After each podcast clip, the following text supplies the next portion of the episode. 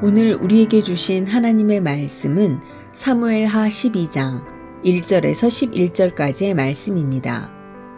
여호와께서 나단을 다윗에게 보내시니 그가 다윗에게 가서 그에게 이르되 한 성읍에 두 사람이 있는데 한 사람은 부하고 한 사람은 가난하니 그 부한 사람은 양과 소가 심이 많으나 가난한 사람은 아무것도 없고 자기가 사서 기르는 작은 암양 새끼 한 마리뿐이라.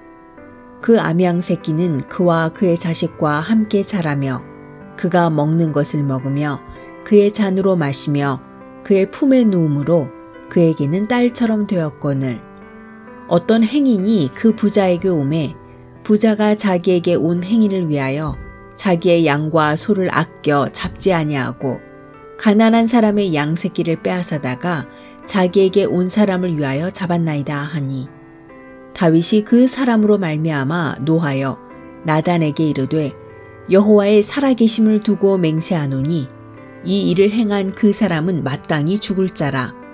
그가 불쌍히 여기지 아니하고 이런 일을 행하였으니 그 양새끼를 네 배나 갚아 주어야 하리라 한지라. 나단이 다윗에게 이르되 당신이 그 사람이라 이스라엘의 하나님 여호와께서 이와 같이 이르시기를 내가 너를 이스라엘의 왕으로 기름 붓기 위하여 너를 사울의 손에서 구원하고 내 주인의 집을 내게 주고 내 주인의 아내들을 내 품에 두고 이스라엘과 유다 족속을 내게 맡겼느니라. 만일 그것이 부족하였을 것 같으면 내가 내게 이것저것을 더 주었으리라.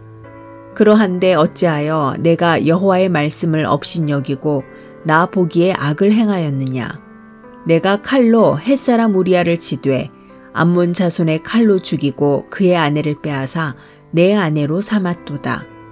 이제 내가 나를 업신 여기고 햇사람 우리아의 아내를 빼앗아 내 아내로 삼았은즉 칼이 내 집에서 영원토록 떠나지 아니하리라 하셨고 여호와께서 또 이와 같이 이르시기를 보라 내가 너와 내 집에 재앙을 일으키고 내가 내 눈앞에서 내 아내를 빼앗아 내 이웃들에게 주리니 그 사람들이 내 아내들과 더불어 백주에 동침하리라.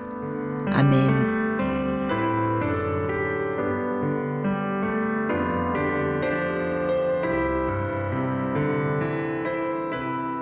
안녕하세요. 수요 묵상의 시간입니다. 다윗은 완전 범죄를 꿈꿨습니다.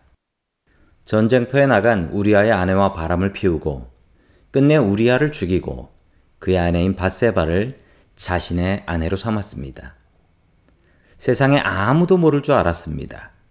물론 하나님께서는 아시겠지만 하나님은 소문은 내지 않으시기 때문에 문제 없을 것이다 라고 착각을 했습니다.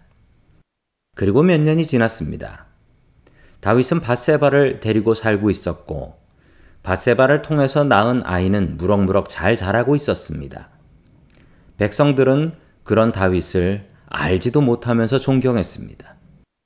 전쟁터에서 전사한 군인의 아내를 왕비로 받아주는 그런 대단한 왕이 세상에 어디에 있겠습니까? 게다가 이 아내는 죽은 남편의 아이까지 임신하고 있었지요. 다윗은 이 아이를 자기의 아들로 받아서 키우고 왕자로 삼아 주었습니다.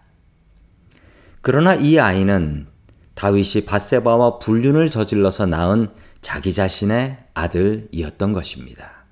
백성들은 사실도 모른 채 다윗을 성군으로 존경했습니다. 그러던 어느 날 나단 선지자가 다윗을 찾아옵니다. 그리고 엉뚱한 이야기를 시작합니다. 불의한 부자에 대한 이야기였습니다. 어느 부자가 자기의 집에 잔치를 하는데 자기 집 양이 아까워서 가난한 집 애완용으로 키우는 양을 대신 잡아서 잔치했다라는 이야기였습니다. 다윗은 이것을 재판권으로 생각하여 바로 판결을 내리게 됩니다. 불의한 부자는 사형을 당할 것이고 빼앗긴 양은 네 배를 갚아줘야 할 것이다. 라고 판결을 내리지요. 그러자 나단은 다윗에게 소리를 지릅니다. 그 불의한 부자가 바로 당신이란 말이요. 하나님께서 당신의 죄악을 모두 알고 계신다오. 하나님께서는 죄악에 잠잠하지 않으십니다. 다윗은 왜 자기 자신의 죄악을 미리 깨닫지 못했을까요? 사람들은 자기 자신의 죄에는 너무나 관대하기 때문입니다. 그러나 한 발자국 떨어져서 자기 자신을 바라보니 용서할 수 없었던 죄인이었던 것입니다.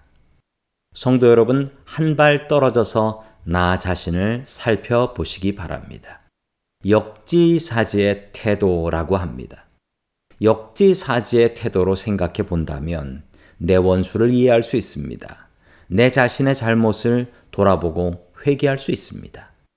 역지사지의 태도로 내가 당하는 상황을 바라볼 수 있는 저와 성도님들 될 수 있기를 주의 이름으로 축원합니다.